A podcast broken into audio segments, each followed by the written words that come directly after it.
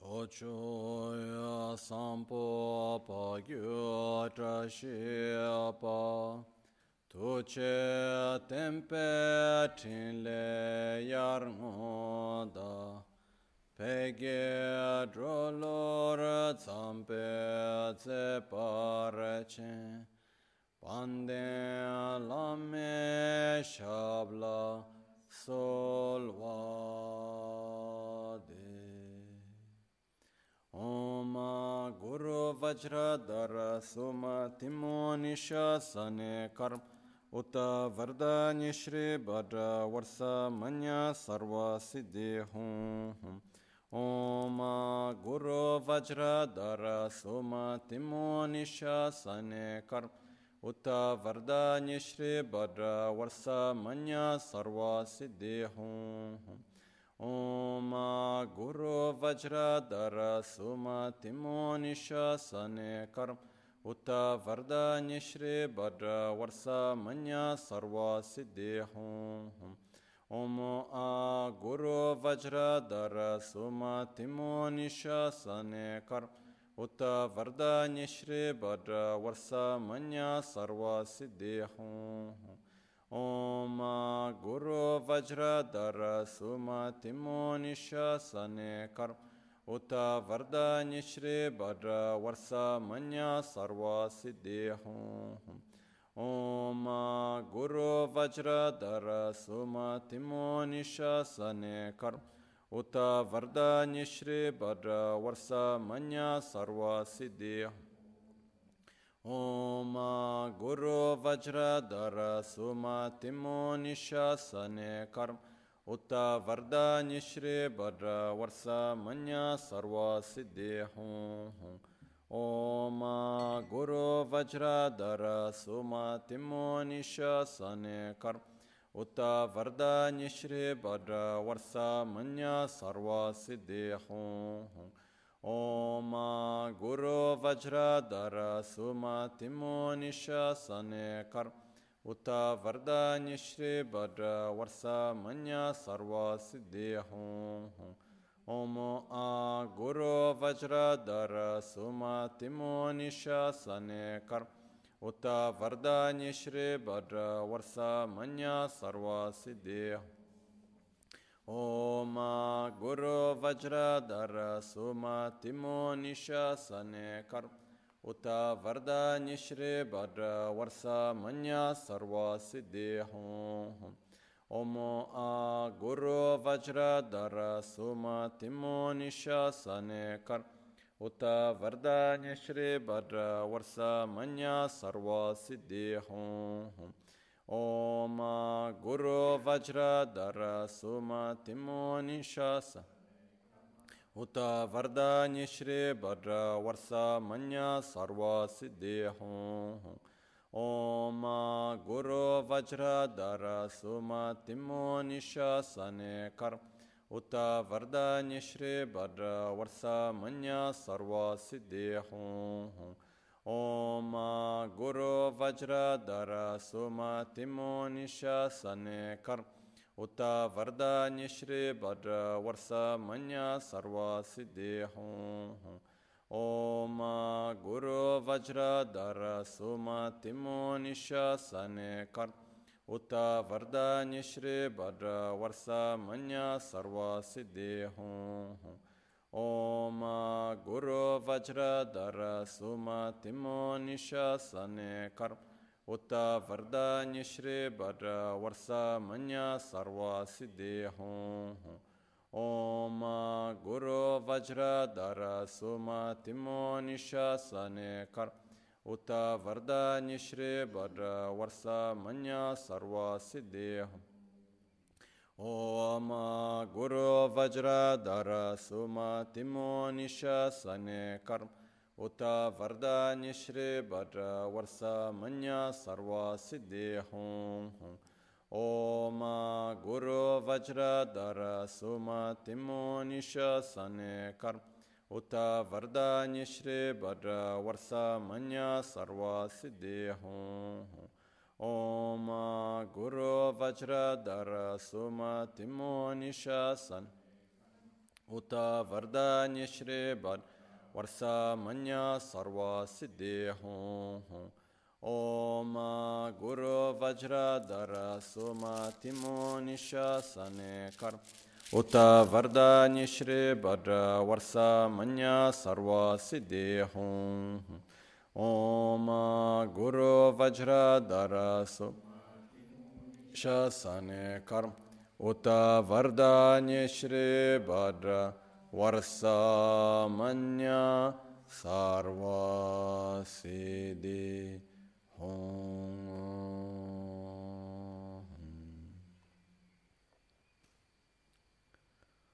Lama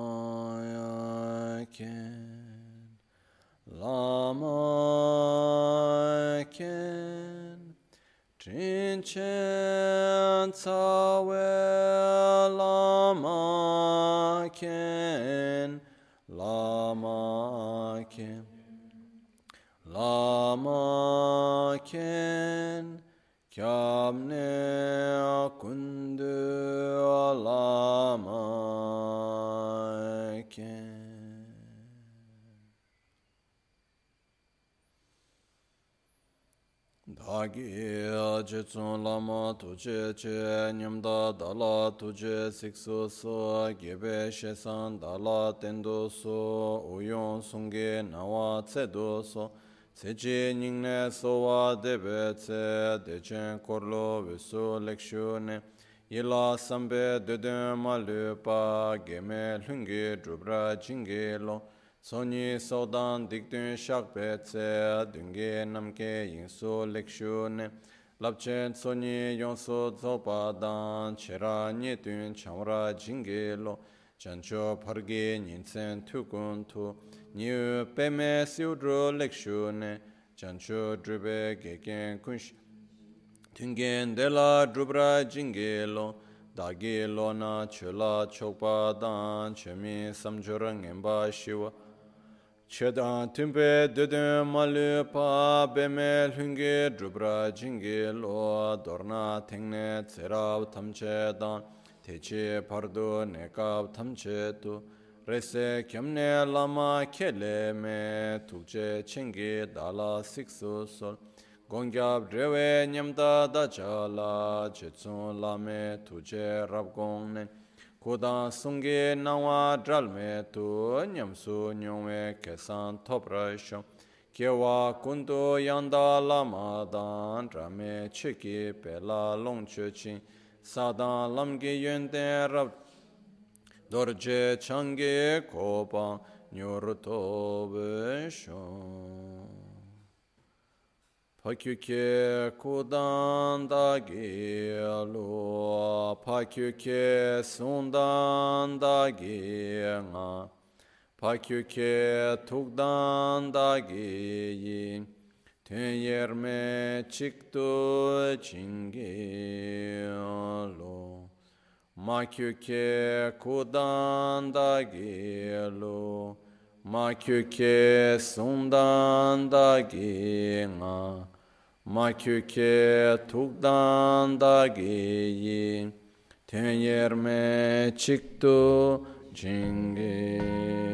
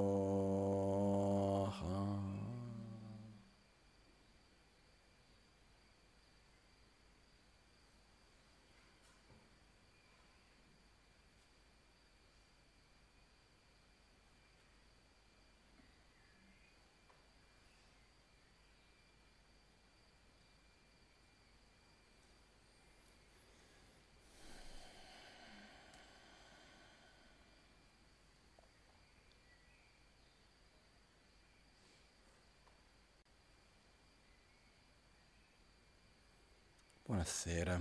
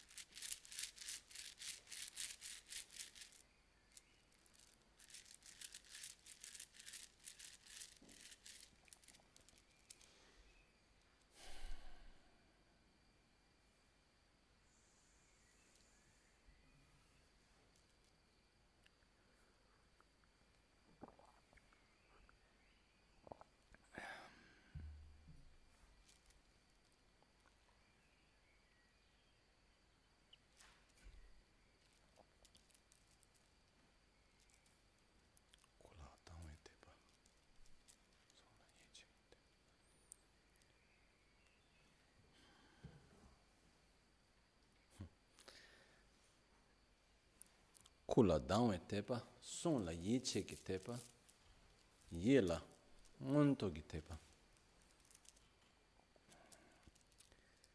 Quando si parla di fede, ci sono diversi tipi di fede. No? Quando si parla della fede verso il guru, vengono anche riferiti tre tipi di fede. Viene detto la fede di ammirazione verso il corpo, quindi è la gioia di essere nella sua presenza, è la, il rispetto della sua presenza, eccetera.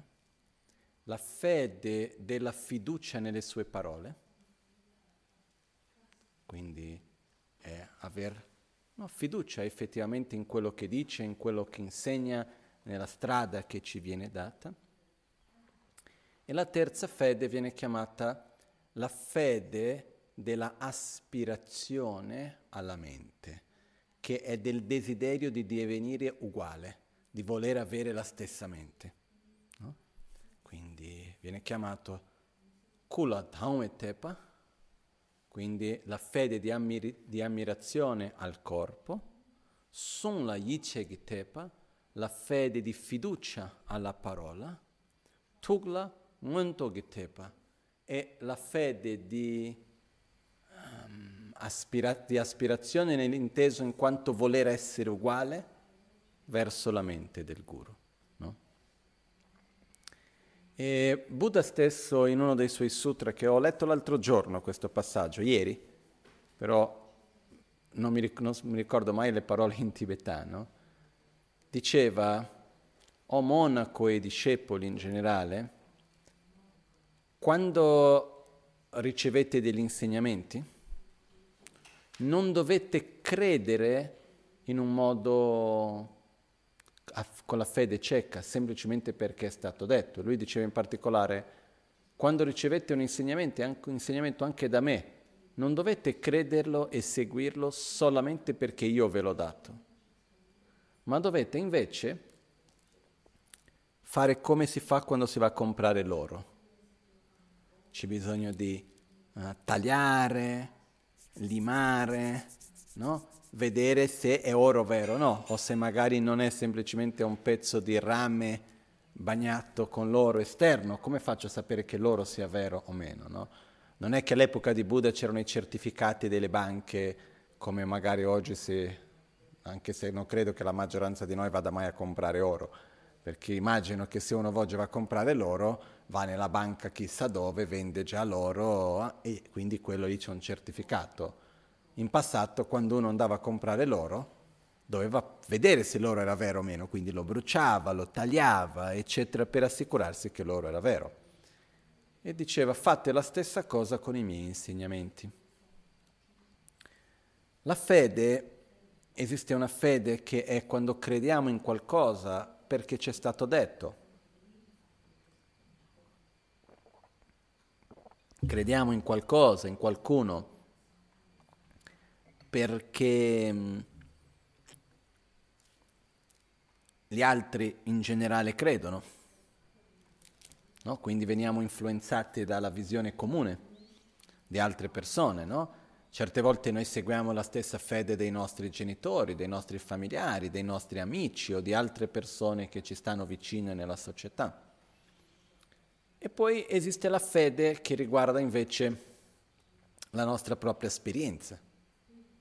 Quando noi vediamo, tocchiamo, sentiamo, viviamo quella cosa diciamo no, è vero.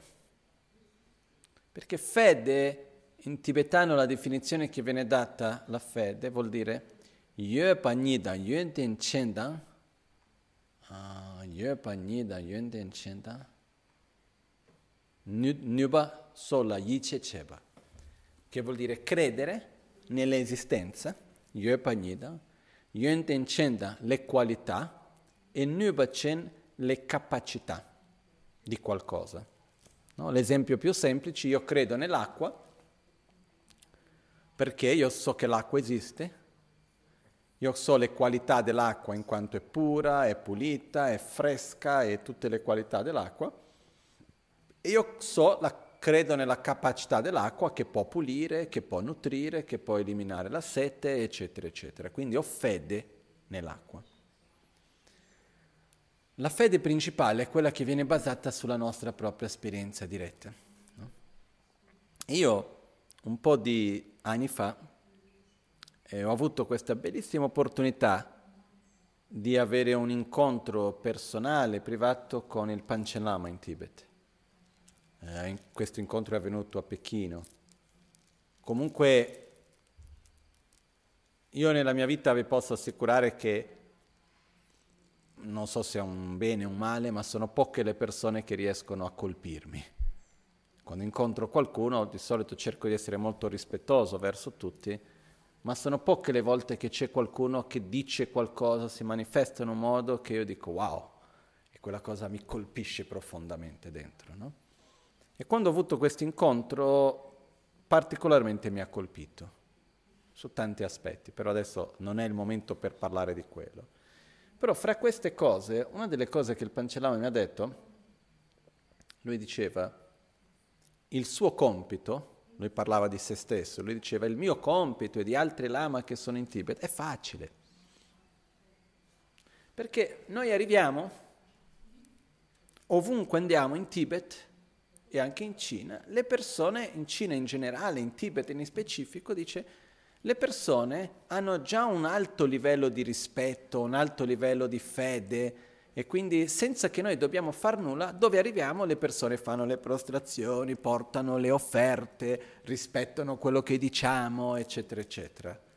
Tutto questo grazie ai maestri del passato che hanno, metaforicamente, hanno pulito la strada, tolto le buche, tolto gli alberi caduti in mezzo, lasciato che la strada fosse bella, liscia, perché noi possiamo oggi passare senza fatica.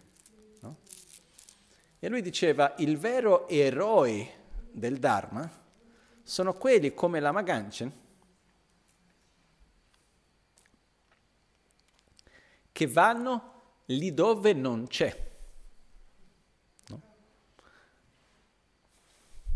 Quindi lui diceva, quello che io faccio è niente, veramente andare dove la gente non ha la fede, dove la gente non ha una base culturale già per ricevere, ma doverlo provare.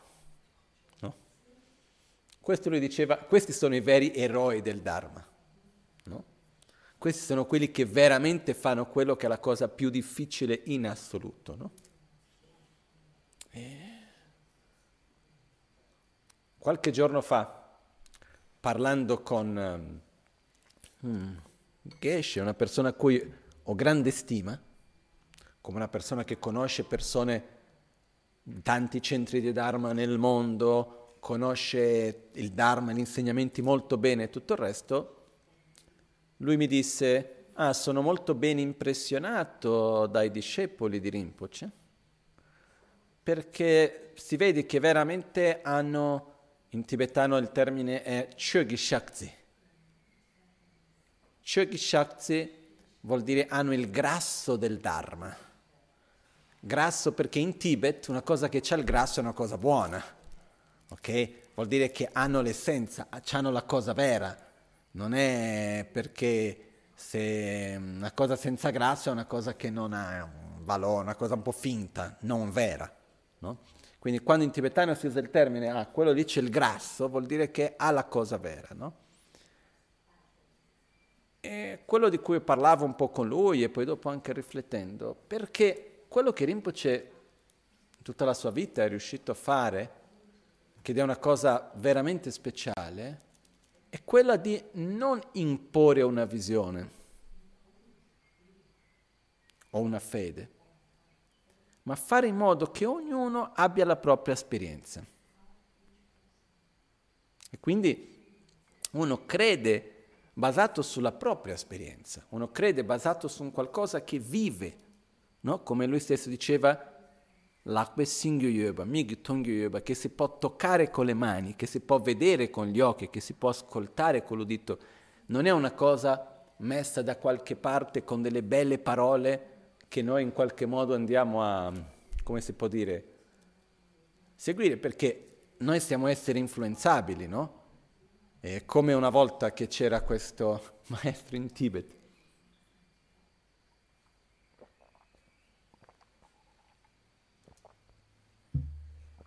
mi sa che era Geshe Ramjampa, se mi ricordo il suo nome bene. Lui era uno che era amico del tredicesimo Dalai Lama, se mi ricordo bene, e, e lui era una delle poche persone che parlava col Dalai Lama in un modo molto diretto, da, più o meno da uguale a uguale, così erano amici proprio. Ed era molto molto diretto e a lui piaceva tantissimo fare gli scherzi, fare queste cose qua. Quindi pieno di storie di questo Geshe. No? E una di queste storie, lui diceva perché il tredicesimo Dalai Lama ha fatto il commentario dicendo guarda questo maestro, che bravo che è, nei suoi insegnamenti è andato nel monastero di queste monache e si sono messi tutti a piangere, emozionate durante i suoi insegnamenti, basta, guarda come bravo a condurli, a farli no, toccare il cuore di loro, eccetera, eccetera. E lui ha risposto, va, se questo vuol dire che uno insegna il Dharma bene, che riesce a emozionare le persone, ti faccio vedere anch'io. Ha detto, va bene. Quindi lui ha organizzato un giorno sotto nome dell'organizzazione del Dalai Lama, quindi una cosa validata, importante, ha fatto mettere un trono enorme per lui, hanno venuto con tutto il rispetto, arrivando suonando no, gli strumenti, seduto sul trono, ha cominciato a parlare a questo stesso monastero di monache. E a un certo punto, in mezzo agli insegnamenti, lui cominciò a parlare, il punto principale dei suoi insegnamenti era la sofferenza delle carote. In particolare non erano le carote, erano i, quelli bianchi che c'erano in Tibet, ci sono tantissimi. Come si dice in italiano? Il, eh, tipo daikon, quelli bianchi, no? Grandi, che siano come in tibetano viene chiamato labu, come se fossero le carote. E lui ha cominciato a descrivere che quando crescono nella terra li fa molto male, e quando vengono presi fuori dalla terra, ognuna di quelle piccole radici è come strappare le nostre braccia, il dolore che li fanno, e mentre vengono messi dentro la tukpa, quindi la zuppa, continua ancora a sentire dolore ed è come se stessero bolendo all'interno degli inferni, e fa tutta una descrizione e dopo di un po' c'erano tutte che piangevano, no? Povere carote, no? E, e, c'era questa cosa. E dopo questi, quindi lui dopo è tornato a Dalai Lama e ha detto, vedi, fare emozionare le persone non vuol dire nulla. Non vuol dire che insegni bene il Dharma. Ma io facevo questo esempio per dire che cosa? Quando una persona viene messa in un contesto, quindi messa nel grande trono con rispetto da parte di tutti, dove nel contesto culturale, sociale tutti danno valore, naturalmente in qualche modo noi alla fine seguiamo e abbiamo fede, come una persona famosa che parla in televisione. Sembra che perché ha il titolo e ha in una certa posizione, naturalmente andiamo a dare valore a ciò che è stato detto, no? Invece quello che è difficile è riuscire a toccare ognuno, veramente toccando l'esperienza di ognuno, adattandosi alla capacità, alla mentalità, al modo di ognuno e andando verso coloro che più ne hanno bisogno. No?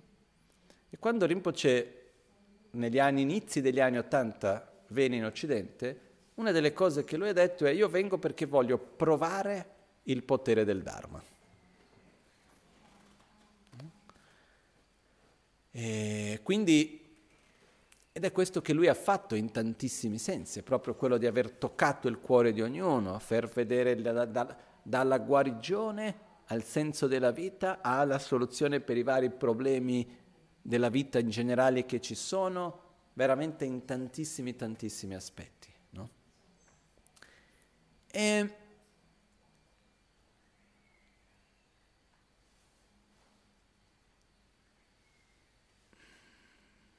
come dire,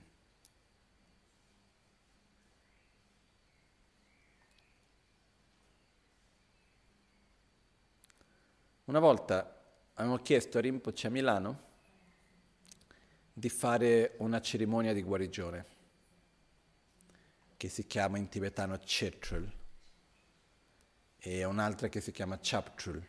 In quel caso specifico era il Chetrul, che è una cerimonia di guarigione anche che molto scenografica in parte, devono venire tutti vestiti di bianco con sopra vestiti di nero, poi c'è un certo momento che si toglie rappresentando che si tolgono le negatività e vengono tutti legati con delle cordoncini, a un certo punto si taglia il cordoncino, ci sono tante varie cose di questo genere. No?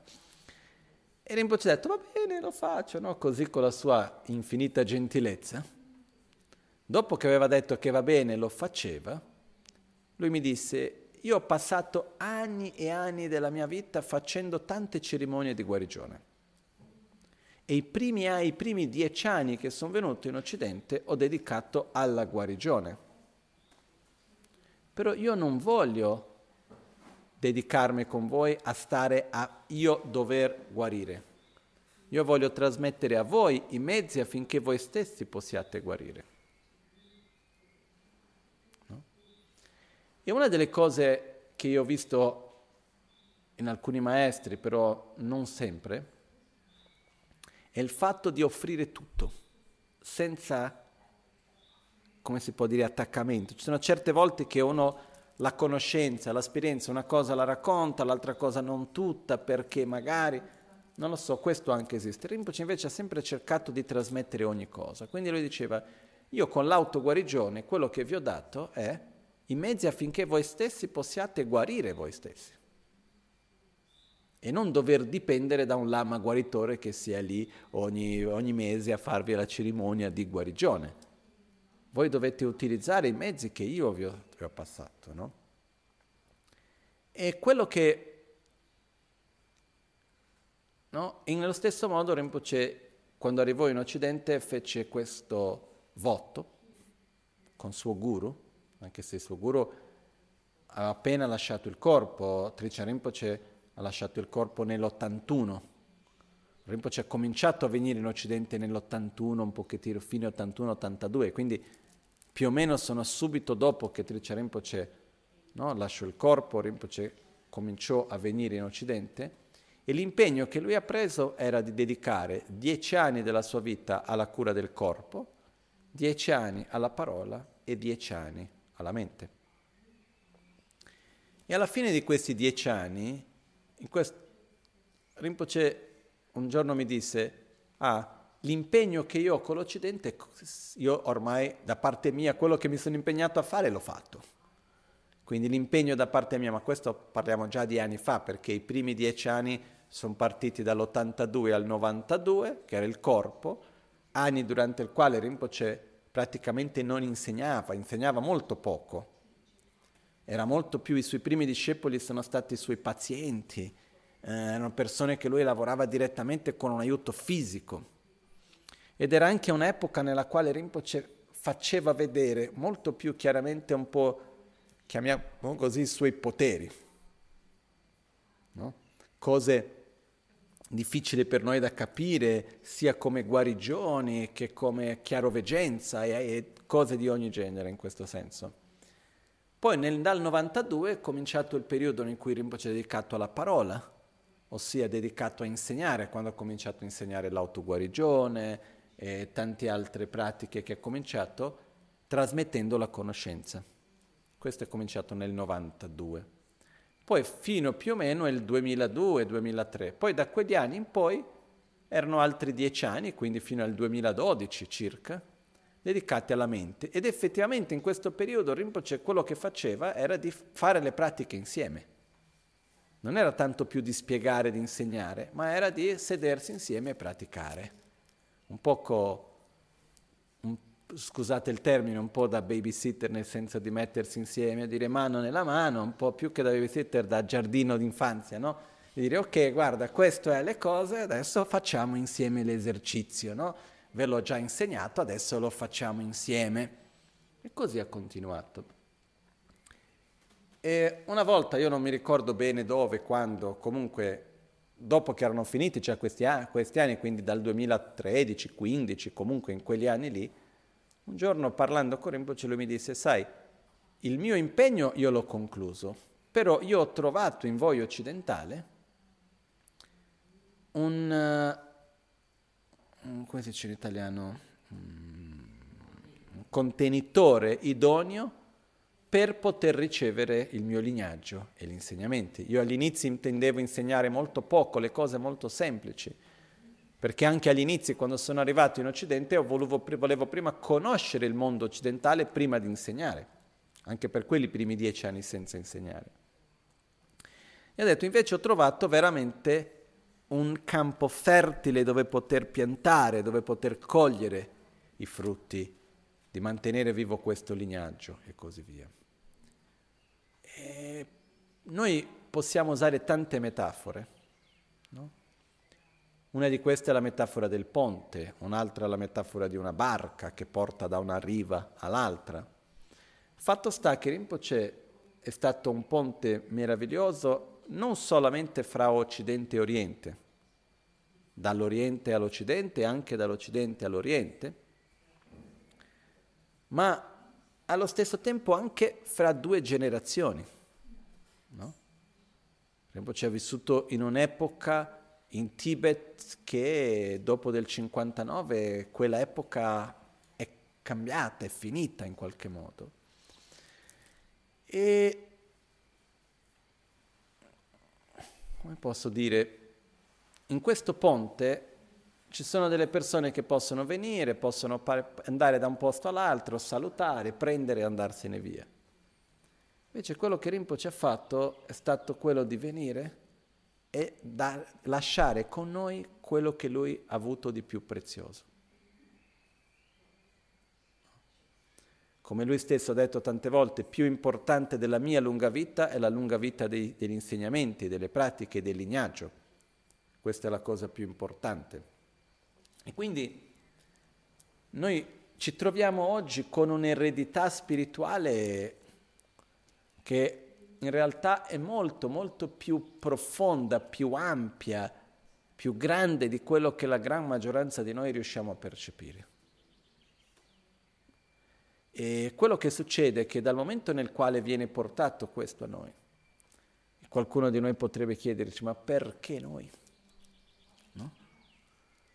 Invece ci troviamo noi, dove Rinpoche ci ha dato veramente il suo cuore. No? Questo mi fa ricordare Geshe Tender, che era questo Geshe con un altissimo livello di conoscenza del Tantra, del Sutra, eccetera, quindi uno dei più alti esperti del buddismo in India e così via, che un giorno, dopo essere stato per un po' di tempo a Milano, dove Rinpoche viveva, un giorno passando, prima di andare, quando Rinpoche stava andando in gompa, ha passato a trovarlo, lui era uno molto diretto, Geshe Tender, ha preso Rinpoche dal petto, l'ha tirato verso di lui e ha detto Oh Kusho, che è il modo molto intimo, diretto di dire, perché non era discepolo di Rinpoche, neanche ha detto Senti, ho capito quello che tu hai fatto, riferendosi all'autoguarigione. Tu hai dato la radice del tuo cuore. Tanti non lo capiranno. Io sono qua per, per proteggerti, nel senso di se la gente magari non capisce e dovesse criticare qualcosa, rispondo io, tu non preoccuparti, rispondo io per te, no?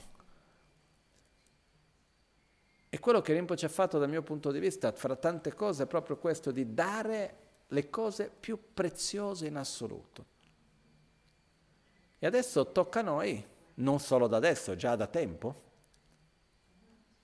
la capacità di ricevere. Quando uno riceve qualcosa di prezioso, cosa deve fare? Accogliere, proteggere e condividere.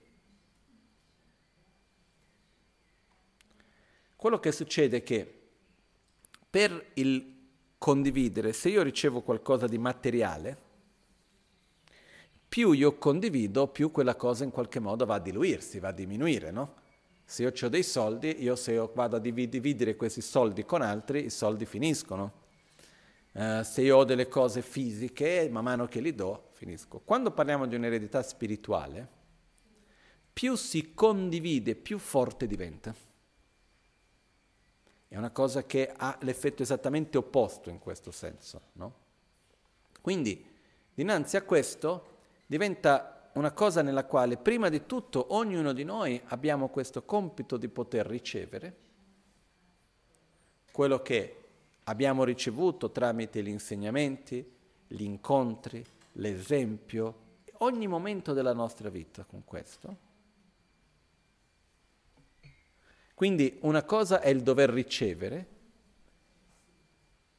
anche tramite i libri, tramite i video, tramite la presenza di altri, come in questo caso tocca a me o alla McCaroline, di condividere gli insegnamenti. Ognuno di noi la prima cosa deve, deve ricevere.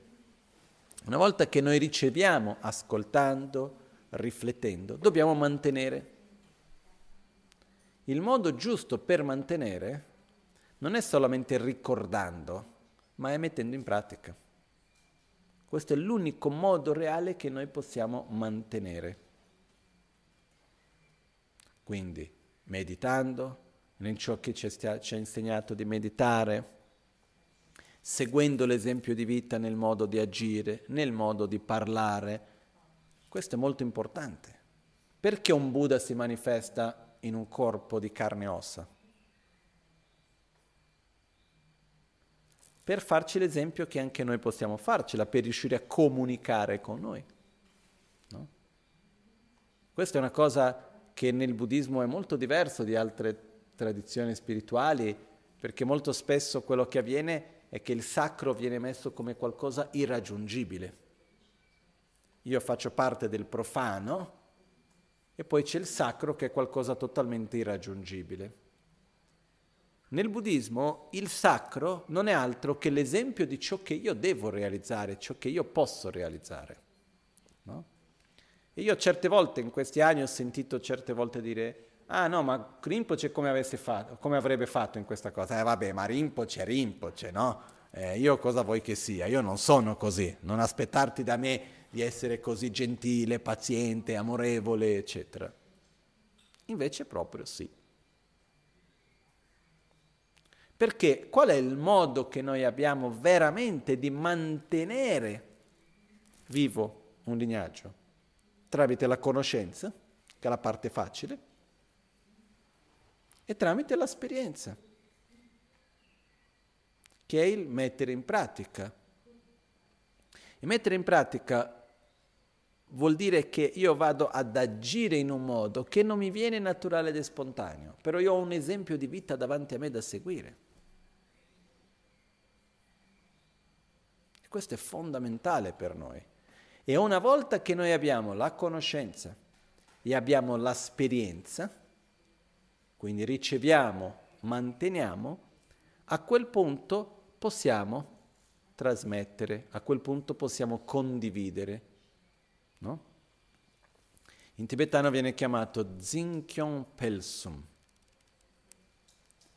Zin, mantenere, nel senso del ricevere, Kyon, sostenere, Pel, incrementare.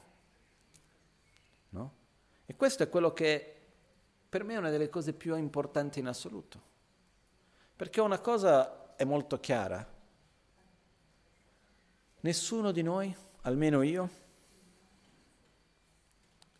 ha veramente il controllo su nulla. Cosa succederà, cosa non succederà, come sarà il giorno di domani. Noi non lo sappiamo. Noi cerchiamo di creare delle certezze. Noi cerchiamo di avere delle certezze, questo giorno è così, quel periodo è cos'ha, questo succederà in questo modo, quell'altro succederà in quell'altro modo, no, anche nella nostra vita di programmare le cose. In parte va bene, possiamo programmare tutto quello che vogliamo nella consapevolezza che è un'illusione. Un'illusione che in parte può funzionare e in parte non funziona. Però non possiamo vivere quell'illusione come la realtà. No? Rinpoche una volta mi disse, per me come uno muore non importa, perché il corpo viene dagli elementi, ritorna agli elementi e in questo modo non è sotto il nostro vero controllo. L'importante è come uno vive. No? Anche per questa ragione che Parlo dal mio punto di vista personale ed è quello che credo che sia importante per tutti gli altri. In questo momento che Rinpoche ha lasciato questo corpo grossolano, non tocca a noi discutere o pensare in che modo è morto, che cosa ha avuto e perché, i dettagli e questo, quell'altro sinceramente non cambia nulla. Ma sì come ha vissuto, cosa ha insegnato, che cosa ci ha lasciato, com'era il suo esempio, com'è ancora un esempio per noi. Questa è la cosa fondamentale ed importante. No? Poi, se ognuno vuole semplicemente soddisfare le proprie curiosità, ci sono migliaia di cose nel mondo per soddisfare la propria curiosità. Però il punto che dobbiamo effettivamente collegarci è con l'esempio di vita, con il, innanzitutto con quello che ognuno di noi ha ricevuto e ancora riceverà. Perché ieri stavo scrivendo un piccolo testo, no? E lì dicevo che ok, Rinpoche ha lasciato questo corpo grossolano, però rimane ancora con noi in diversi livelli. E nella traduzione a un certo punto c'era il fatto di dire rimane con noi o rimane in noi. No? Facendo la traduzione in un'altra lingua è stato tradotto no, rimane in noi. Ho detto no, non è che rimane in noi, perché non è una memoria che c'è dentro di noi, rimane con noi non in un livello di un corpo grossolano, ma rimane con noi a tantissimi altri livelli, sia a un livello di una presenza reale, effettiva, perché un essere di saggezza, un essere illuminato, ha una capacità e una realtà che va molto al di là delle nostre capacità ordinarie. Perciò, dinanzi a questo, non ho assolutamente nessun dubbio però dipende dalla nostra capacità veramente in questo momento di crescere, di essere maturi. No? Perché una cosa che accade un po' a tutti, io questo ho visto con diverse persone, per la mia fortuna non è ancora avvenuto a me da un punto di vista mondano, ma è che quando i genitori vengono a mancare, anche se uno ha 80 anni e il padre muore a 120, per dire, no? quando i genitori vengono a mancare, cambia qualcosa nella vita della persona. Il padre, la madre, c'è un qualcosa dentro di sé nella quale uno dice ok adesso non posso più essere bambino, devo essere io veramente responsabile, devo adesso veramente farcela io. Questa è una cosa molto forte che in qualche modo avviene perché i genitori per il quanto che uno sia autosufficiente materialmente, in tutti i sensi, viva solo, eccetera, eccetera, anche energeticamente, eh, psicologicamente, in tanti livelli, è un appoggio che comunque c'è sempre a un livello reale. Il momento nel quale il genitore viene a mancare è il momento nel quale il figlio e la figlia deve dire ok, adesso tocca a me. E richiede una maturità diversa. In questo momento nel quale Rinpoche non è con noi da un punto di vista di un corpo grossolano, ok? Però vuol dire anche toccare a tutti noi di dire ok, adesso mantenere il lignaggio dipende da noi. È facile prima quando uno ascolta sì, il lignaggio dipende da noi, ah sì, però tanto c'è c'è lì. E qualcuno mi dirà no, ma fra un po' arriva la reincarnazione, quindi già trasferisce la responsabilità verso la reincarnazione, no? Tocca a ognuno di noi. Anche perché per quale ragione, scusate il termine, Rinpoche si è fatto un mazzo infinito, ha dedicato la sua vita giorno per giorno, minuto per minuto. Per che cosa? Perché lui voleva avere un grande centro?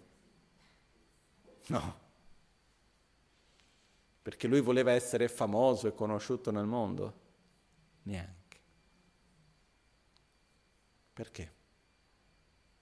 perché lui ci teneva, ci tiene ancora, a ognuno di noi, di più di quello che noi stessi ci teniamo noi stessi.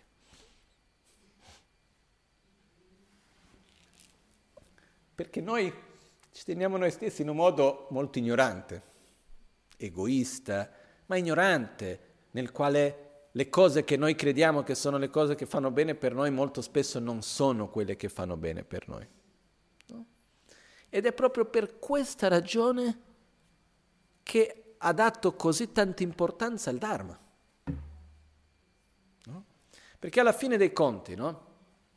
Rinpoche ha sempre fatto quello che vengono chiamati le quattro modi per guidare i discepoli, c'è un termine specifico in tibetano che fa parte delle pratiche dei bodhisattva, che Rinpoche era un esempio perfetto, fra i quali c'è, prima di tutto tu devi aiutare materialmente, dare regalini, uh, dare soldi a chi ne ha bisogno, dare del cibo, aiutare le persone a un livello materiale.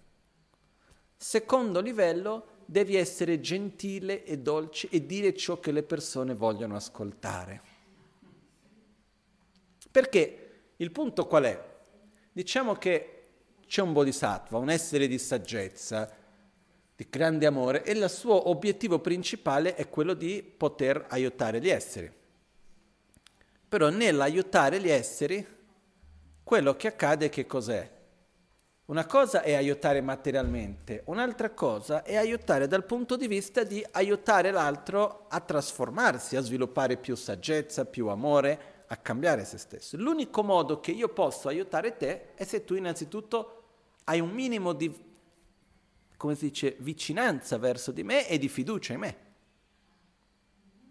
Per quello che dice, il primo livello per gli esseri che non sono capaci di vedere le qualità spirituali ancora, che sono ancora presi con il proprio egoismo a un livello più grossolano o che hanno dei bisogni molto più grossolani, la prima cosa che un Buddha deve fare per aiutare gli esseri è aiutarli a secondo del loro bisogno, dar da mangiare ascoltare la loro menata, perché magari qualcuno ha bisogno di qualcuno che lo ascolti, qualcuno ha bisogno di un padre che non ha, qualcuno ha bisogno dell'amico, qualcuno ha bisogno di tante manifestazioni diverse, no? Per questo si dice, prima di tutto aiutare a livello fisico, materiale, secondo dicendo le cose in un modo dolce.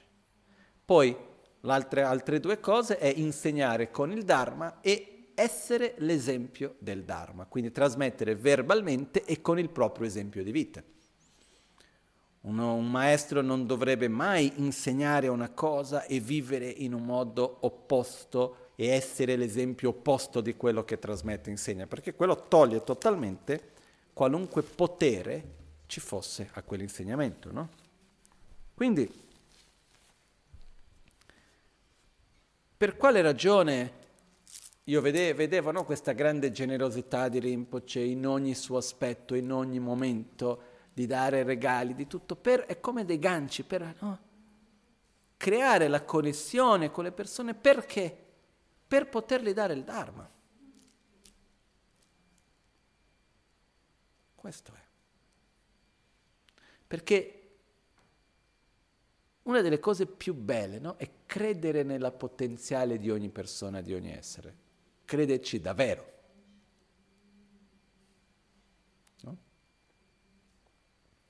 La maggioranza di noi fa fatica di credere in se stesso. No? Però i Buddha e le loro manifestazioni in un corpo grossolano, come Rinpoche, hanno sempre manifestato di credere in noi. Perché se Rinpoche non credesse in noi, chi gli avrebbe mai fatto fare di fare tutto quello che ha sempre fatto? Vi assicuro che non, non, io, non esiste un'altra logica, un'altra ragione dietro. Eh? E perciò, se un essere di così tanta saggezza crede in noi, perché che noi non dobbiamo credere in noi stessi? Ok, perché siamo ignoranti, capisco, però dovremmo almeno fidarci, no? Perché non c'è un altro modo. L'unico modo è noi stessi fare i nostri passi, seguire l'esempio. Noi stessi dobbiamo diventare anche noi come il guru, come Buddha. E il punto che volevo portare oggi è che la vita passa in fretta,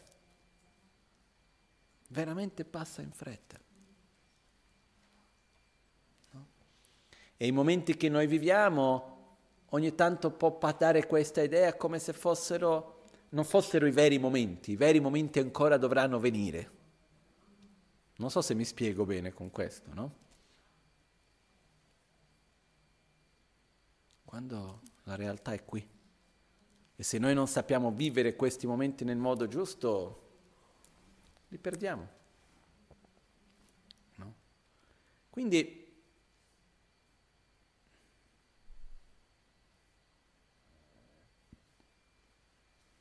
Io parlo per me e per tanti di noi, sicuro tanti di voi che state ascoltando. Noi non abbiamo più tempo da perdere.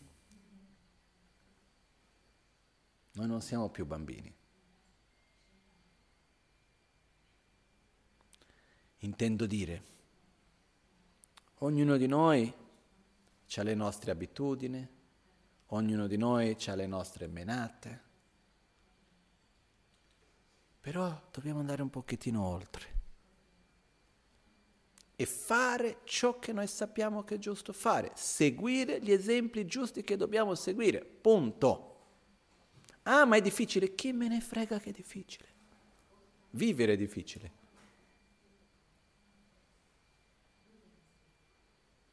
Dobbiamo veramente mettere lo sforzo per essere ciò che vogliamo essere. Perché, no, come c'è un detto che viene, questo credo che in tante culture viene detto in questo modo, però anche nella tradizione ebraica c'è detto che dice se non ora quando, se non io, se non io chi. No? Un po' di giorni fa qualcuno mi disse, ah, perché Rinpoche ha lasciato questo corpo perché noi non abbiamo più meriti, sono finiti i nostri meriti. dicendo sinceramente, se noi che abbiamo l'opportunità, avuto e ci abbiamo ancora, di vivere insieme con un essere così meraviglioso, di ascoltarlo, di vederlo, di toccarlo, di ricevere il suo amore, la sua saggezza, essere sotto la sua cura, di un essere così meraviglioso in un pianeta dove ci sono almeno 7 miliardi di esseri umani, noi siamo stati fra quella piccola possibilità di persone che ha avuto questo. Se noi non abbiamo meriti, ditemi chi ce l'ha. Quindi noi dobbiamo rigioire, non altro. Però non è solamente rigioire, è anche dire che quando uno riceve un grande dono, è una cosa meravigliosa, ma questo dono viene insieme con delle responsabilità. Perché quando noi riceviamo qualcosa in mano, no? Dopo dobbiamo prendere cura di quello per quanto sia prezioso, no? Riceviamo una bella casa in eredità, ah che bello, ho, guadagn- ho guadagnato una bellissima casa. Adesso dobbiamo pulirla, dobbiamo curarla, dobbiamo fare quello che è necessario. Riceviamo qualunque cosa, dobbiamo curarlo. No? Abbiamo un figlio, dobbiamo crescerlo, prendere cura. In qualunque modo sia, riceviamo qualcosa, dobbiamo curarlo.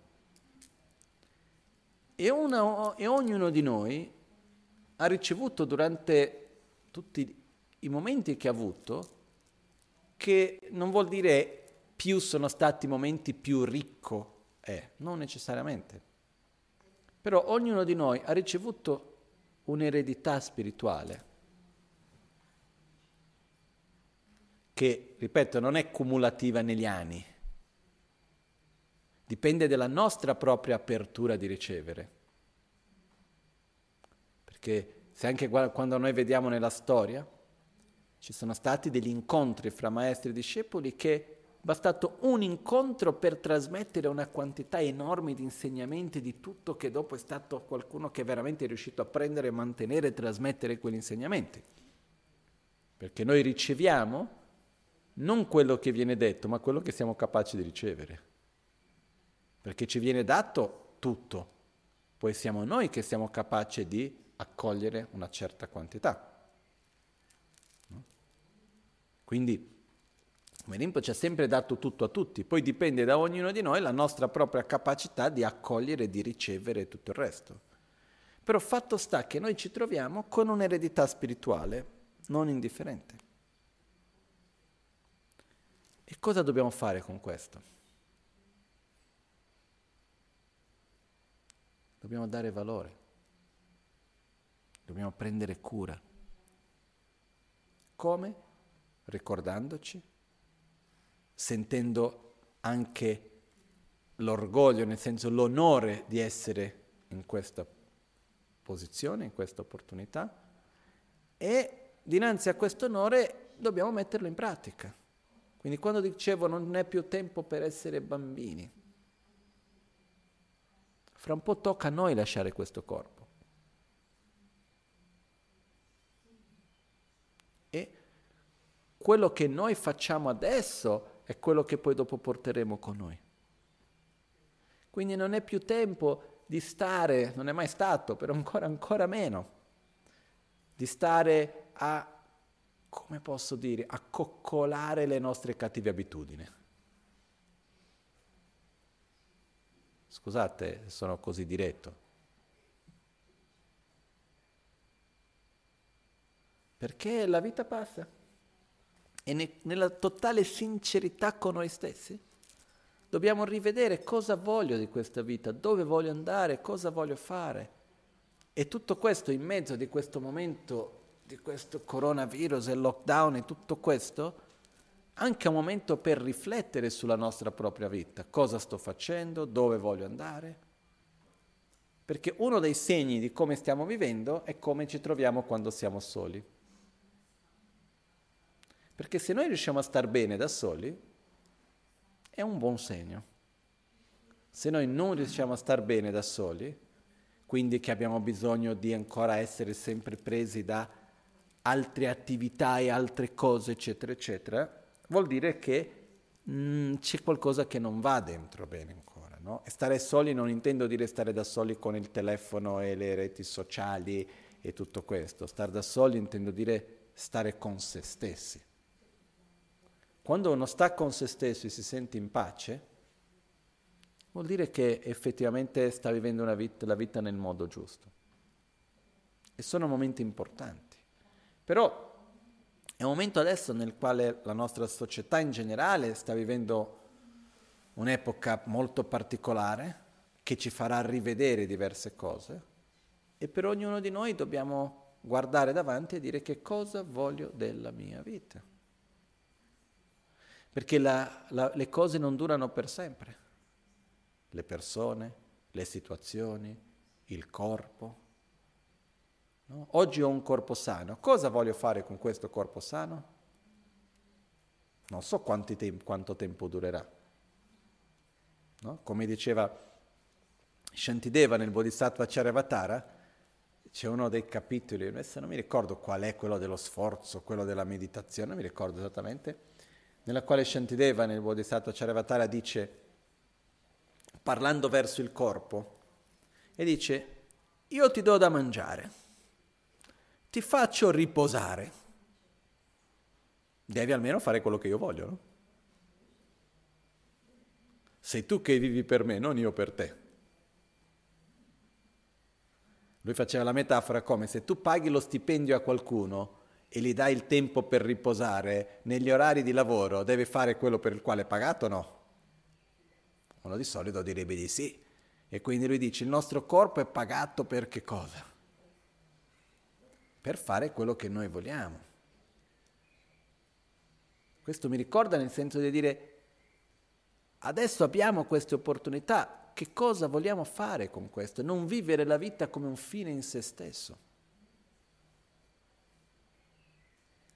ma capire che questa vita che noi abbiamo, con tutte le condizioni meravigliose e uniche, prende significato, dal mio punto di vista, personalmente, dinanzi a una cosa principalmente. O meglio, due cose che si uniscono in una. Il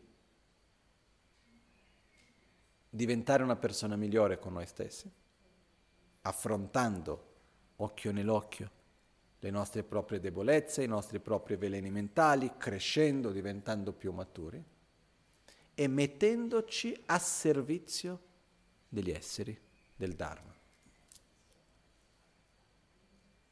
Questa è una delle cose più importanti, perché,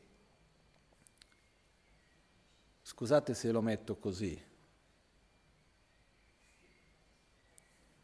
cerco di metterlo in un modo gentile.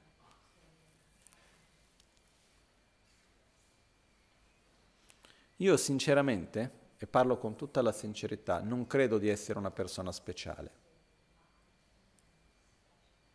Molto meno credo di avere una missione in questo mondo. Io credo di avere una grande opportunità, che la voglio cogliere al meglio, e di essere a servizio di tutti quelli a cui posso aiutare essere di beneficio. Questo sì.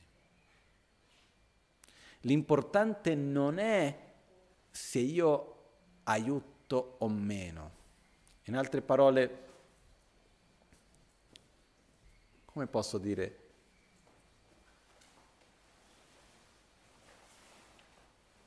L'importante non è se sono io la persona che aiuta, l'importante è che le mie azioni possono essere di alcun beneficio.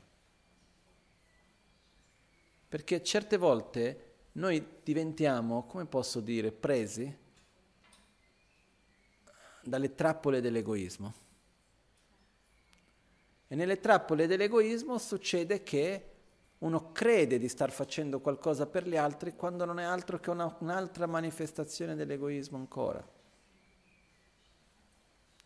Quindi la domanda è qual è la mia priorità? Il benessere dell'altro o essere colui che aiuta gli altri? Non so se è chiara la differenza.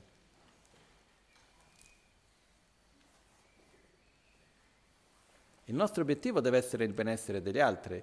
Io non, essere, io non, devo essere la persona che aiuta gli altri, io devo essere colui che si mette a disposizione veramente per le necessità degli altri.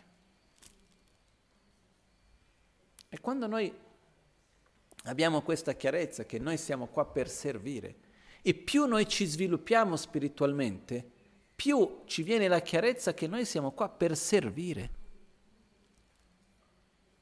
Per me Rinpoche è sempre stato uno dei più grandi esempi di questo. Non mi ricordo una volta che eravamo insieme in Tibet, dopo una giornata intera ricevendo centinaia di persone, veramente senza smettere per un minuto, eh, erano, vera, era, era più o meno le due di notte. Finalmente, finito l'ultimo incontro di qualcuno, mi ricordo neanche che chi era, che erano venuti di qua, di là, a un certo punto Rinpoche mi dice no, devo andare a vedere questa persona che ha bisogno. Io conoscevo un pochettino la situazione e dico Rinpoche dai, ho detto, va bene che la tua compassione non ha fine, la tua pazienza non ha fine, però il tuo corpo è stanco, no? Ed era una persona che aveva un pretesto qualunque di volere attenzione, che de- dal dentro della mia visione molto ordinaria e limitata era una gran stupidata che chiunque altro poteva risolvere se mi ricordo bene, era perché diceva che c'era stato un topo nella camera, che ne so io. Era una cosa che... E io ho detto perché è arrivato questa, ah Rinpoche ho bisogno... E Rinpoche ha detto, ah, vado, ho detto Rinpoche vado io, lascia stare, tu cerca di riposarti per piacere. La tua pazienza è infinita, il tuo amore è infinito, ma il tuo corpo ha un limite, no? Lui mi guardò e mi disse, Ma se noi diciamo tutti i giorni, possano tutti gli esseri avere la felicità e le sue cause, possano tutti gli, possano tutti gli esseri essere liberi dalla sofferenza delle sue cause, dinanzi a quello che più ne ha bisogno, cosa dobbiamo farlo? Lasciarlo stare. A quel punto ho detto, va bene, invece ti accompagno, andiamo. E lui è andato lì, ha parlato con questa persona, è stato lì quella mezz'oretta. Uh, per parlare, per aiutare, eccetera, eccetera, pacificare gli animi e tutto quello che era, e a quel punto dopo è andato a dormire che era stravolto di stanchezza, no? Però io non ho mai visto Rinpoche fermarsi dinanzi a qualunque stanchezza, qualunque volontà o piacere o dispiacere personale per aiutare qualunque persona o essere che si trovasse dinanzi a lui. Quindi, no, è un esempio, il Bodhisattva, il Buddha. Qual è la funzione del Buddha? Essere a servizio degli esseri. E se noi vogliamo seguire questo esempio, è quello che dobbiamo noi stessi cercare di fare. Qual è la differenza principale? Sono tante differenze, però una delle differenze fondamentali che c'è fra un Buddha, quindi un essere spiritualmente altamente elevato, e un essere ordinario pieno di sofferenza che il Buddha vive ed esiste a servizio degli altri, dove la sua priorità è il bene di ognuno. E gli esseri ordinari del samsara vivono a servizio unicamente dell'io e del mio. No? Questo c'è anche nel testo della Guru Puja, c'è un verso che parla proprio di questo. No? Quindi nel seguire l'esempio uno degli esempi è questo, uno degli esempi è veramente andare a vedere, ok, io quanti anni ho ancora da vivere in questo corpo? Non lo so, pensiamo al meglio, dai. No? Io adesso ho 38, un'altra quarantina, cinquantina d'anni circa, dai, potrebbe starci, no? Prendo esempio mio nonno che adesso ha 96, però qualunque sia l'età, passano in fretta. Io cosa voglio fare in questo prossimo periodo della mia vita, gli anni che mi restano? Voglio cercare di morire qualcuno me migliore o voglio continuare a ripetere le stesse menate e tutto il resto? Perché è questo alla fine, no? Un giorno moriremo, lasciamo questo corpo grossolano, lasciamo questo nome, lasciamo questa immagine. Dopo di un po', se ci va bene, rinasciamo in una bella famiglia.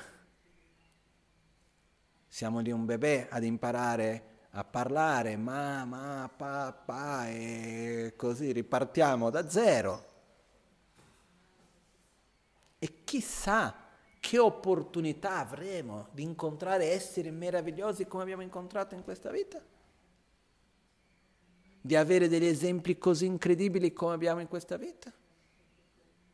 Chissà se avremo queste opportunità o meno. Perché se noi prendiamo in considerazione questo pianeta. Quante sono le persone che veramente hanno degli esempi di vita reali dal punto di vista anche spirituale, come qualità umana anche?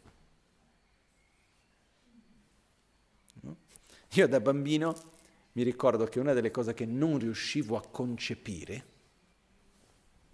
avrei avuto, non lo so, ero, ero abbastanza piccolo, era che vedevo gli altri bambini che avevano i loro idoli, no?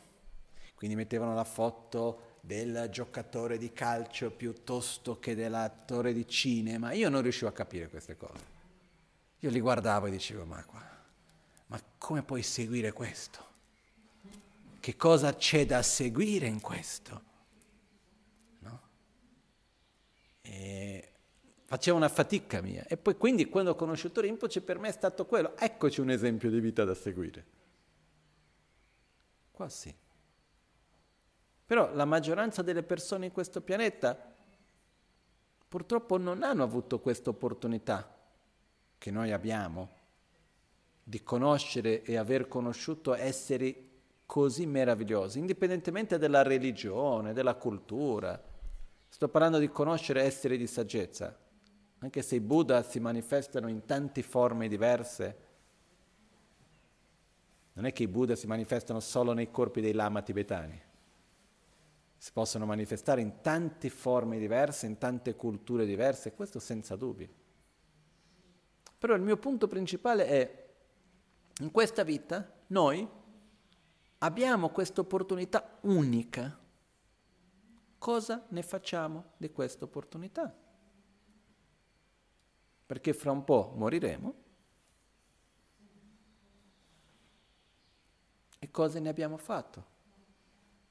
Io ci credo e spero tantissimo. Perché è proprio per quello che tutto questo esiste, per aiutarci a seguire l'esempio di vita con amore, con rispetto, no? Ci ha sempre parlato a noi dicendo la pace interiore è il più solido fondamento per la pace nel mondo, parlare con pace, ascoltare con pace, eh, ogni cosa con pace, tutto con pace, pace con tutto e così via. Instancabilmente. Ce l'ha ripetuto innumerevoli volte. Ci vedeva lì a fare le pugie a tutti, sedersi insieme, recitare i mantra, mica perché lui ha bisogno di recitare i mantra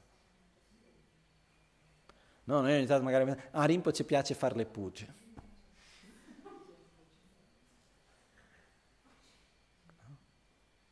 Io anche quando ero, i giorni che ero in ospedale con Rinpoche, un giorno gli, gli ho chiesto, Rinpoche, vuoi che ti porto i tuoi testi da leggere, qualcosa? Rinpoche mi fece così. No, è tutto qua, detto, no, no, c'ho tutto qui, non ho bisogno di niente. Dentro di me c'è tutto, non ho bisogno di nient'altro. No? Non è che Rinpoche si metteva in macchina a fare la pugia perché a lui piaceva la pugia, o che andava in gompa a stare le ore a fare perché a lui piaceva. È perché ci prendeva per mano e diceva, vieni, dai, dai, forza, vieni. Perché ha sempre creduto e ci crede ancora in noi.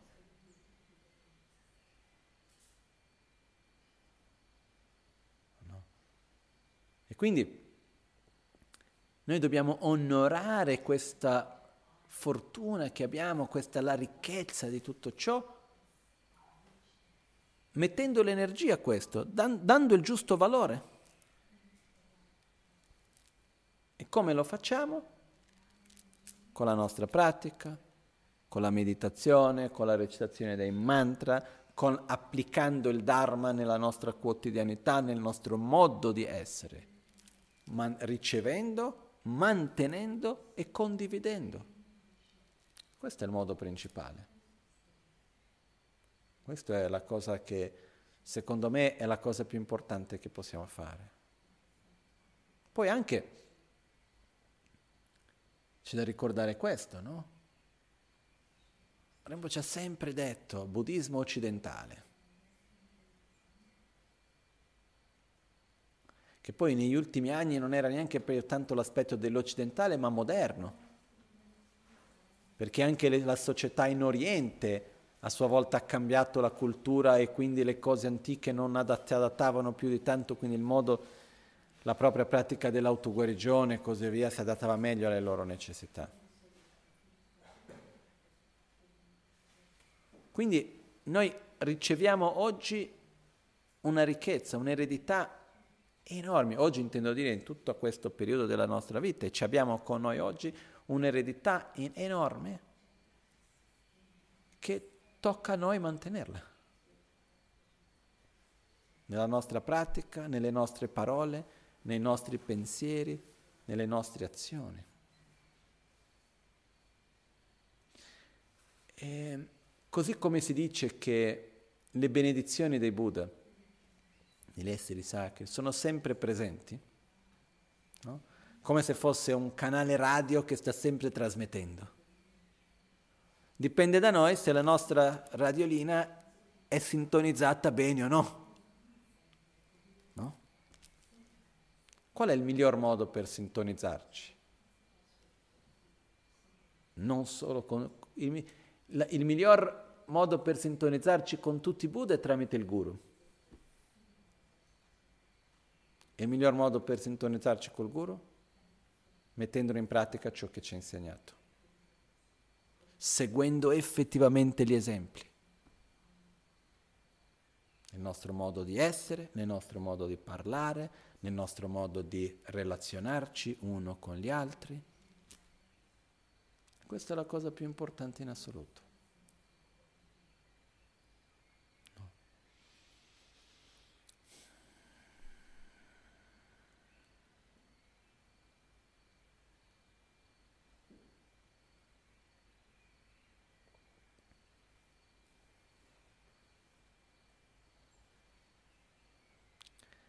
Perché gli anni passano, le generazioni cambiano e in mezzo a tutto questo noi continuiamo. In questa vita, in un'altra vita.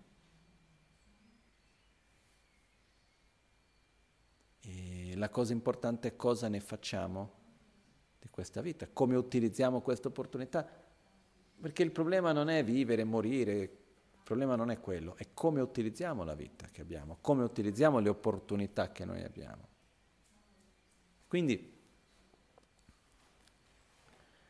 questo è il momento per noi di valorizzare questa eredità, no? perché abbiamo veramente un'eredità infinita, però che dobbiamo allo stesso tempo essere capaci di accogliere, mantenere e rendere omaggio condividendo anche con gli altri. Ok?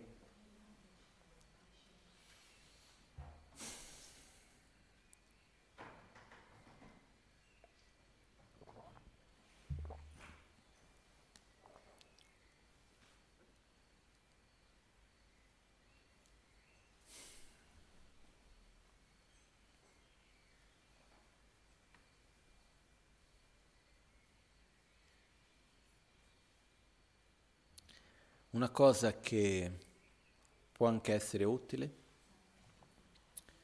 è quella che io invito ognuno di voi che ha avuto le proprie esperienze con la Magancin, con Rinpoche, di scriverle, prima di tutto per voi stessi. Perché la memoria nel tempo cambia. Già oggi quando andiamo a raccontare quello che è successo cinque anni fa, figuriamoci, facciamo anche fatica a ricordarci quello che abbiamo mangiato per pranzo ieri.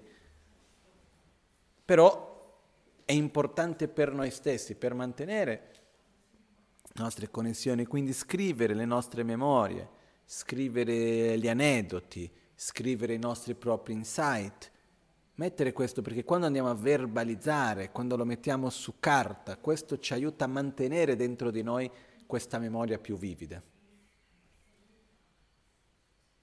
per poter mantenere e seguire l'esempio sempre. Poi, una volta che abbiamo messo questo per scritto, una parte di questo, o tutto, dipende di ognuno, possiamo poi dopo condividere, ci potrà essere il momento per condividere, però noi non dobbiamo scrivere le memorie perché dobbiamo mandare per fare un libro o qualcosa di questo genere, questo si farà, ma principalmente per mantenere vivo dentro di noi i nostri ricordi e le nostre memorie. E per dare un giorno l'opportunità ad altri anche di poter conoscere in altri aspetti questo essere così meraviglioso che noi abbiamo l'opportunità di conoscere in una sua piccola parte. Perché tutti noi quando vediamo un'altra persona vediamo una piccola parte di questa persona, che è l'apparenza fisica, ma c'è molto, molto di più.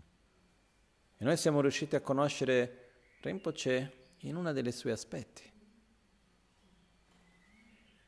Però il fatto che noi possiamo condividere un domani tramite le nostre esperienze che altre persone possano conoscere o anche se avere questo esempio di vita è una cosa molto bella anche, che sicuro lo possiamo fare. Però prima di tutto per noi stessi. Ok? È una cosa che è importante. Quindi in questo senso, proprio per poter mantenere la propria memoria, ehm, come posso dire? Come Rinpoche diceva, slowly, slowly, quickly. Senza fretta, però neanche stando fermi. È importante andare avanti. E io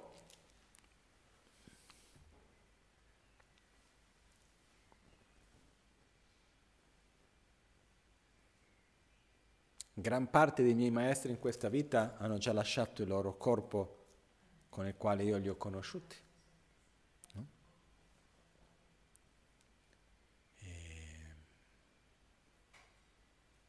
Per fortuna ci sono altri maestri ancora più giovani che sono ancora qui lì per guidarci, per aiutarci e così via. Però io mi ricordo il primo maestro che venuto a mancare fisicamente è stato l'abate di Tashilumpu in India, che era uno dei maestri di Rinpoche anche. No? mi ricordo Rinpoche quando era andato nella sua stanza, dopo che lui era morto, ci siamo seduti lì, abbiamo fatto la puja e Rinpoche piangeva come un bambino. No? per dire, è normale che emozionalmente uno viene toccato, no? Questo è normale. Però io mi ricordo da quella prima volta che è stata una delle persone più importanti per me, Kachen Losam Punso Rinpoche, conosciuto come Ken Rinpoche di Tashilumpo, al sud dell'India. Veramente ancora oggi nella mia memoria non ho conosciuto altre persone con le sue caratteristiche. Era veramente un essere molto speciale. E quando ho saputo della sua mancanza, la prima reazione fu una grande tristezza. No? Però io posso dirvi con tutta certezza che quello che rimane principalmente è la gratitudine e una gioia profonda di avere questa opportunità. Perché nessuno di noi può prendere per scontato questa fortuna che abbiamo. Non la fortuna che abbiamo avuto, la fortuna che abbiamo oggi. Di avere con noi le memorie, di avere con noi l'eredità spirituale, di avere con noi tutto quello che abbiamo. No? non è, non possiamo assolutamente prendere per scontato. Essere stati vicini a un essere così meraviglioso ed esserci ancora vicini. E questo mi fa ricordare una volta un maestro molto importante che si chiamava Marpa Lotsawa. Marpa Lotsawa è stato discepolo di Naropa, che è a sua volta discepolo di Tilopa, comunque sia. Sono fra i maestri più importanti, più conosciuti nella storia del buddismo. E Marpa una volta, lui viveva in una regione del Tibet centrale, più vicino verso la frontiera, verso l'India, comunque lui um, era sposato, aveva la sua casa, eccetera, e un giorno lui aveva una vicina di casa. No? E questa vicina di casa era una che era totalmente indifferente verso di lui. E lui, essendo un essere realizzato, un grande bodhisattva, un essere veramente realizzato, lui voleva creare alcun contatto con lei per il suo beneficio, perché quello che si spiega è che quando qualunque essere entra in contatto con un bodhisattva o con un Buddha ancora di più, il semplice entrare in contatto, creare questo vincolo, è un qualcosa di grande beneficio. Perché dal momento nel quale si crea qualunque contatto, vincolo, questo dopo si manterrà e ci darà altre possibilità e altre cose. Quello, quel semplice contatto riesce anche, è come se fosse, immaginiamo, un seme che è in un posto arido senza acqua per tanto tanto tempo e a un certo punto ricevi una goccettina d'acqua. Ha un potere enorme. Quindi il semplice essere in contatto con un essere così meraviglioso riesce a far muovere tante cose dentro di noi, però L'essere in contatto non vuol dire il contatto fisico, vuol dire contatto di mente a mente. Vuol dire creare un vincolo emozionale, mentale verso l'altra persona. Quindi Marpa voleva creare questo con la vicina di casa, che viveva lì a fianco, non era come oggi negli appartamenti uno a fianco all'altro, c'era la sua casa col terreno e c'era la vicina dall'altra parte con la casa. No? E lui è andato lì, ha fatto dei regali a questa signora, niente, proprio, era indifferente, né attrazione né avversione. Ha fatto regali, ha fatto tante cose, eccetera. Lei proprio totalmente indifferente. E un giorno lui disse, ok, visto che non riesco a creare un vincolo in un modo positivo, cerco almeno di farlo in un modo negativo. Durante il periodo della raccolta andò con il cavallo e ha distrutto tutti i campi di questa qua cercando di farla arrabbiare. Lui voleva che lei si arrabbiasse con lui per creare un vincolo. E neanche così. Quindi questo esempio viene utilizzato da secoli per dire quando una persona non ha il karma e le connessioni karmiche per creare vincolo con un essere illuminato, ma neanche in questo modo. No? Ma questo ci fa vedere il potere di queste connessioni. E ognuno di noi ha avuto questa opportunità meravigliosa in questa vita, che è ancora lì. Perciò dobbiamo veramente, veramente fare un ottimo uso di questo. Questo è per me una delle cose più importanti e rigioire di questa opportunità meravigliosa. Senza ombra di dubbi, rigioire. Perché noi non siamo speciali, io non sono speciale e non, non credo che nessuno di noi è speciale. Noi abbiamo un'opportunità unica. E abbiamo conosciuto e avuto l'opportunità e abbiamo ancora l'opportunità di essere con esseri molto speciali. Esseri di saggezza, esseri di amore e così via. Non è che perché io sono speciale, sono stato vicino un maestro, così e quell'altro. No. È perché nella strana interdipendenza ho avuto questa opportunità, adesso tocca a me fare un buon uso di questa opportunità. Ognuno di noi, ognuno di noi. No? Quindi...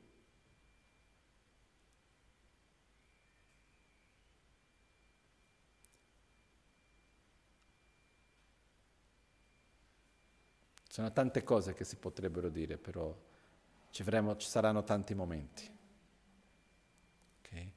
La cosa importante, sin dall'epoca di Buddha, Buddha ha dato importanza a questo, è quella di avere amicizia, nel vero senso della parola, fra tutti noi che facciamo parte di questa stessa famiglia spirituale. No? Amicizia vuol dire amare l'altro, dare importanza alla sua felicità, tenerci del benessere e la felicità dell'altro. Poi è normale che fra tutte le persone ci sono quelli che hanno più simpatia, più attrazione verso il modo di uno, verso il modo dell'altro. Ci sono persone con cui abbiamo più affinità e persone con cui abbiamo meno affinità. Questo è normale nella vita. Per un punto fondamentale, come possiamo noi pensare di parlare, di amare tutti gli esseri se non riusciamo poi dopo ad applicare questo neanche con quelli che ci stanno più vicini? È proprio lì che dobbiamo cominciare. E Buddha ha dato diverse volte ha parlato dell'importanza del rispettare e di avere, essere in armonia e del prendere cura dei, di quelli dei nostri fratelli e sorelle, nel senso che seguono lo stesso cammino spirituale e tutti gli altri anche. Però questo è fondamentale, no? di avere unione fra tutti, rispetto. Questo è fondamentale.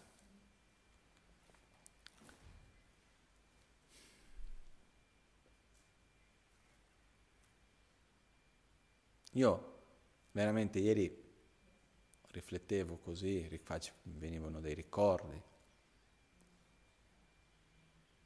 Ho conosciuto persone meravigliose in questa vita, veramente dei maestri incredibili, veramente molto speciali.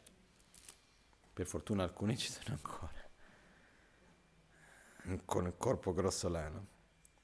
Però fra tutti questi qualcuno con le qualità e le caratteristiche come Rinpoche non ho mai visto. E non lo dico perché sono suo discepolo, suo figlio spirituale o questo o quell'altro. Lo dico con tutta la mia sincerità e la mia chiarezza di tutte le persone incredibili, io riconosco le qualità di tutti, no? Mi viene in mente Nima Tulko, che tutti questi giorni no, ho qua nel telefono tutti i messaggi che lui manda dicendo ah come state voi lì? Io sono qua, sono molto triste che Rinpoche non c'è più in questo corpo, eh, che penso molto spesso a voi, poi siete lì tutti così lontani, ci penso molto a voi. Lui ogni due o tre giorni mi manda un messaggino, ogni Matulco in questo periodo, questo periodo che era tutti i giorni, poi manda i messaggi, no? Ed è un essere meraviglioso ogni Matulco, incredibile? In, in tantissimi aspetti, no? E questa era anche una cosa molto bella di aver avuto l'opportunità di vedere quando esseri realizzati si incontrano, questo mi, mi emoziona di gioia di aver potuto vedere questo.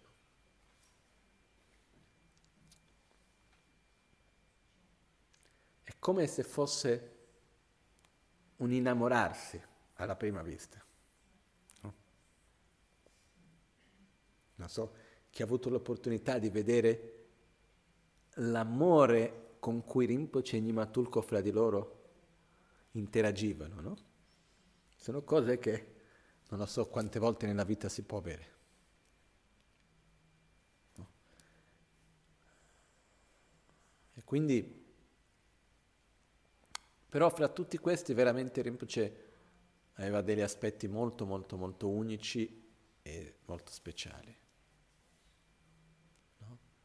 Quindi è una grande gioia per me avere questo onore, ma non solo per me, è lo stesso per ognuno di noi, sia chi l'ha conosciuto fisicamente e anche coloro che non hanno avuto questa opportunità, però hanno avuto l'opportunità di conoscerlo e ricevere le sue benedizioni tramite l'autoguarigione, tramite gli altri insegnamenti e tanti altri modi. Perciò, quando noi facciamo le pratiche, delle pratiche preliminari, quando facciamo Malisem, Chen, e così via, che invitiamo gli esseri di saggezza, non è una formalità, è perché questi esseri ci sono. E quando noi ci apriamo col nostro cuore e li invitiamo, ci sono. Questo ci può permettere, come ho detto prima, è come un seme che viene messo un po' d'acqua e quello lo permette di cominciare a muoversi. Queste sono le benedizioni che noi riceviamo. Quindi ognuno di noi ha avuto questa opportunità, questa connessione, adesso tocca a noi coltivare questo seme che ha germogliato dentro di noi, veramente con amore, con affetto, in tutti i sensi. No? Io so che c'è una quantità innumerevole di persone che hanno una profonda gratitudine verso di Rinpoche, un profondo amore e tutto il resto. E vi posso assicurare, una delle cose più importanti che ognuno di noi deve fare è quella di crescere. Una volta, un po' di tempo fa, ho visto una metafora di un maestro che parlava che mi è piaciuto molto, che lui diceva, ho visto una metafora di un maestro che mi è piaciuto molto, che diceva, che parlava del rapporto maestro-discepolo e diceva nella metafora, qual è la migliore offerta che un fiore può fare al giardiniere? Fiorire. No? Cosa fa il giardiniere? Il giardiniere non fa fiorire i fiori. Il giardiniere va lì, mette l'acqua, mette il, come si dice, fertili concime, eh, fa tutte le cose necessarie per permettere al fiore di fiorire. E quando il fiore fiorisce è il più grande onore che il fiore può fare al giardiniere. Una guida spirituale, un maestro, è come un giardiniere, che ogni, ognuno di noi una parola, uno sguardo, un pensiero, un'interazione in tanti modi diversi che va mettendo l'acqua, va facendo in modo, però tocca a noi fiorire. Veramente. E questa è la più grande offerta che possiamo fare, più di qualunque altra cosa. Quello, quello che tocca veramente a noi. E ognuno di noi sa bene quali sono le menate che potremmo superare, ma siamo ancora attaccati a quell'immagine di noi stessi quali sono le abitudini che ci farebbe meglio cambiare ma che ancora siamo attaccati lì.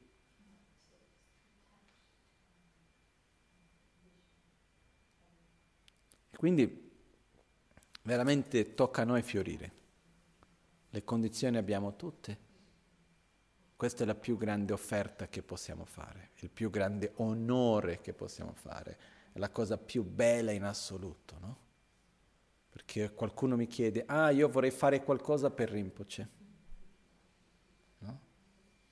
E di solito magari viene in mente le cose a cui piaceva Rinpoche, no? dalle cose che gli piaceva mangiare, ai fiori o chissà che altra cosa, no? Facciamo qualcosa per lui. La cosa che Rinpoche, io non ho dubbi, più piaceva e il più grande onore è vederci bene, vederci fiorire.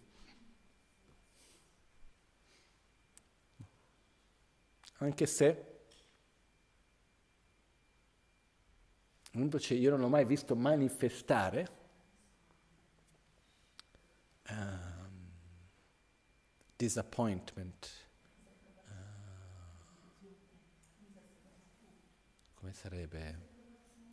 No, non ho mai visto manifestare scontentamento dinanzi alle nostre menate o dinanzi ai veleni mentali di qualcuno. Mai visto. Io ho visto lui ripetere la stessa cosa per 30 anni e ogni volta ripetere con lo stesso amore. ogni con la stessa pazienza. E il giorno che la persona lo fa e lo capisce, lui dice grazie. E non va a dire, eh, va da 30 anni che ti dico finalmente, no? Mai, mai, mai, mai. Perché nel suo amore, con la sua saggezza, io non l'ho mai visto relazionarsi con gli altri, con noi, con l'arroganza o con l'aspettativa che noi dobbiamo essere quello che lui ritenesse. Ma sì di, ok, accettare ognuno e fare uno sforzo perché siamo diversi, no? E quindi tocca a noi effettivamente fare questa offerta. Che qualcuno dirà, ah ma Rinpoche mi ha sempre accettato così come sono. Sicuro, su quello non ce ne sono dubbi. No? Se no non sarebbe un Buddha. Ma tocca a noi fare uno sforzo per sviluppare, per fiorire, per manifestare queste qualità nel miglior modo.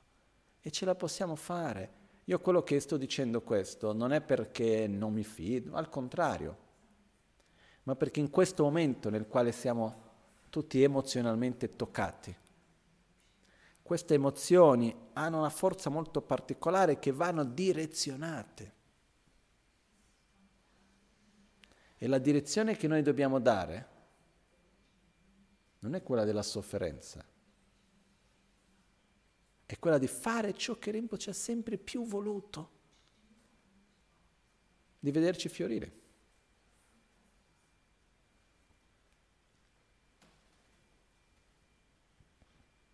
e l'ha visto, non è che non l'ha mai visto, no? Però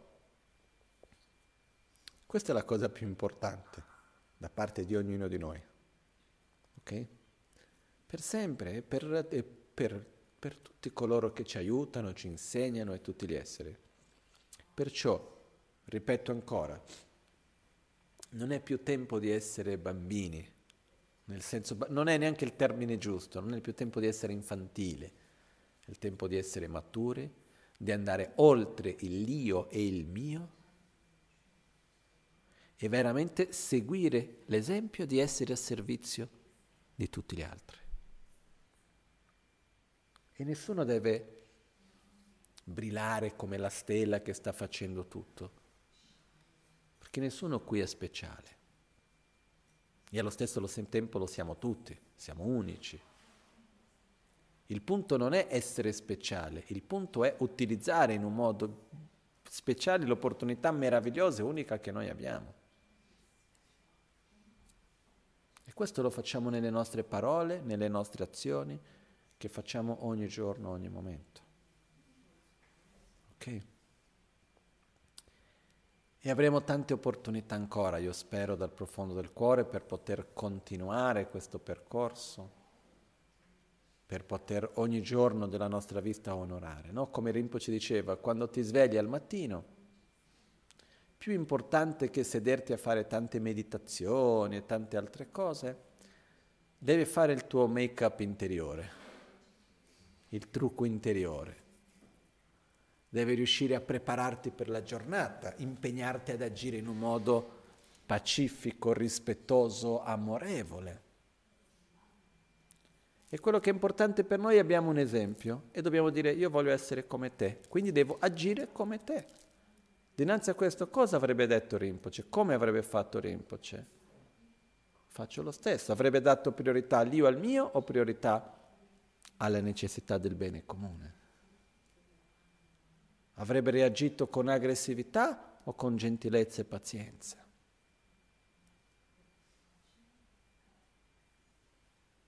Questo è quello che tocca a ognuno di noi. Vedere, seguire, che perché la, per la nostra enorme fortuna abbiamo un esempio da seguire. Quindi adesso ci tocca a noi seguirlo con gioia. Ok?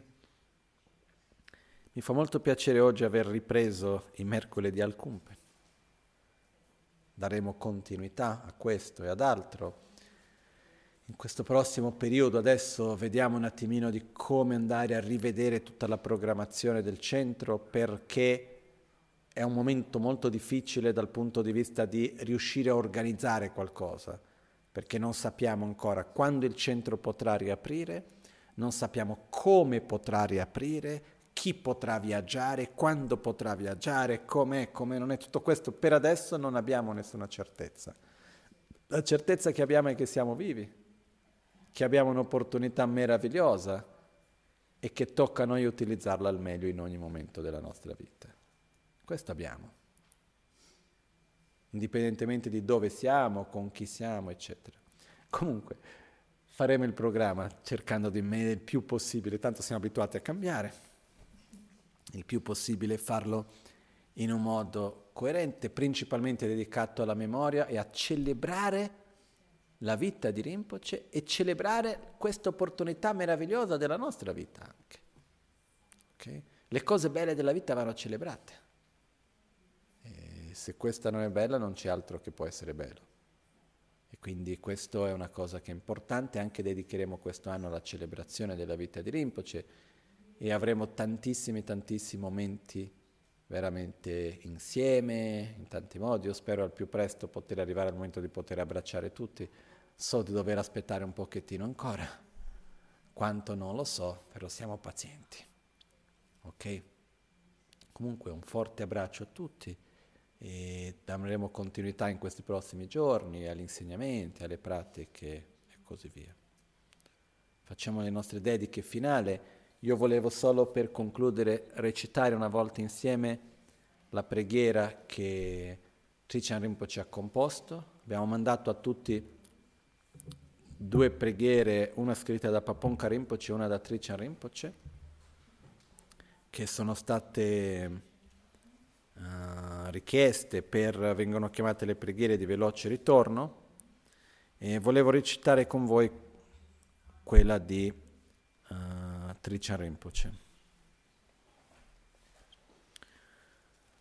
Oya dechen gyabo lama heru kaya dechen tarpa choge shayane dechen tapshe ngwe de nimbe chen dechen yabyon songge da kyunzu lo san tempe nyenche sipe mi Tup ten de gyu zime kyun yang por, chin le drowe mari mun pa chum, shen pen le dro yar pe ngun parate, gong kyo pa wo pa mo tso nam ki, me to du dan rol mo yer ke dre, kala chepe tsulge shekshin dacha dungwe selde yu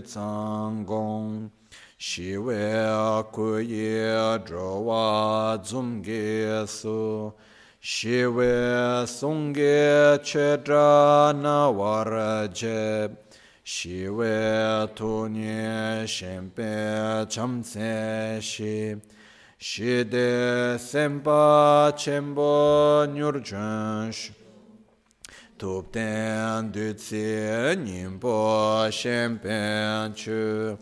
Semchen rang rang kamda mungoru Dugu tsimze drubwa rinpoche Rime drowe nyinche nyurchansho drupang kye nye druwe shide ratsum daso namge shide tentu nyer jisi druwa shide trongcho tu male tesi kye sha tense chi dacha remen jishin drupala lama concho sumge tu jinda ke bar ten son dorje shu den se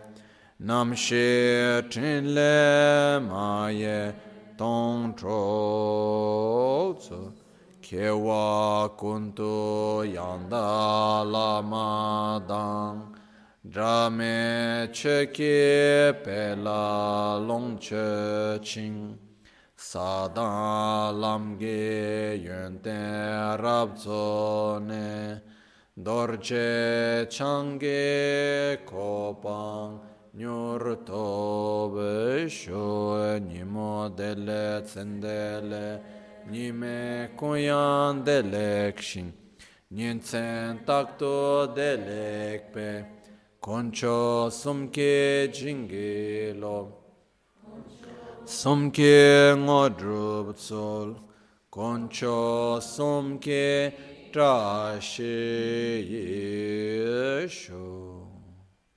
all'alba o al tramonto, di notte o durante il giorno, possano i tre gioielli concederci le loro benedizioni, possano aiutarci ad ottenere tutte le realizzazioni e cospargere il sentiero della nostra vita con molti segni di buon auspicio. Grazie a tutti.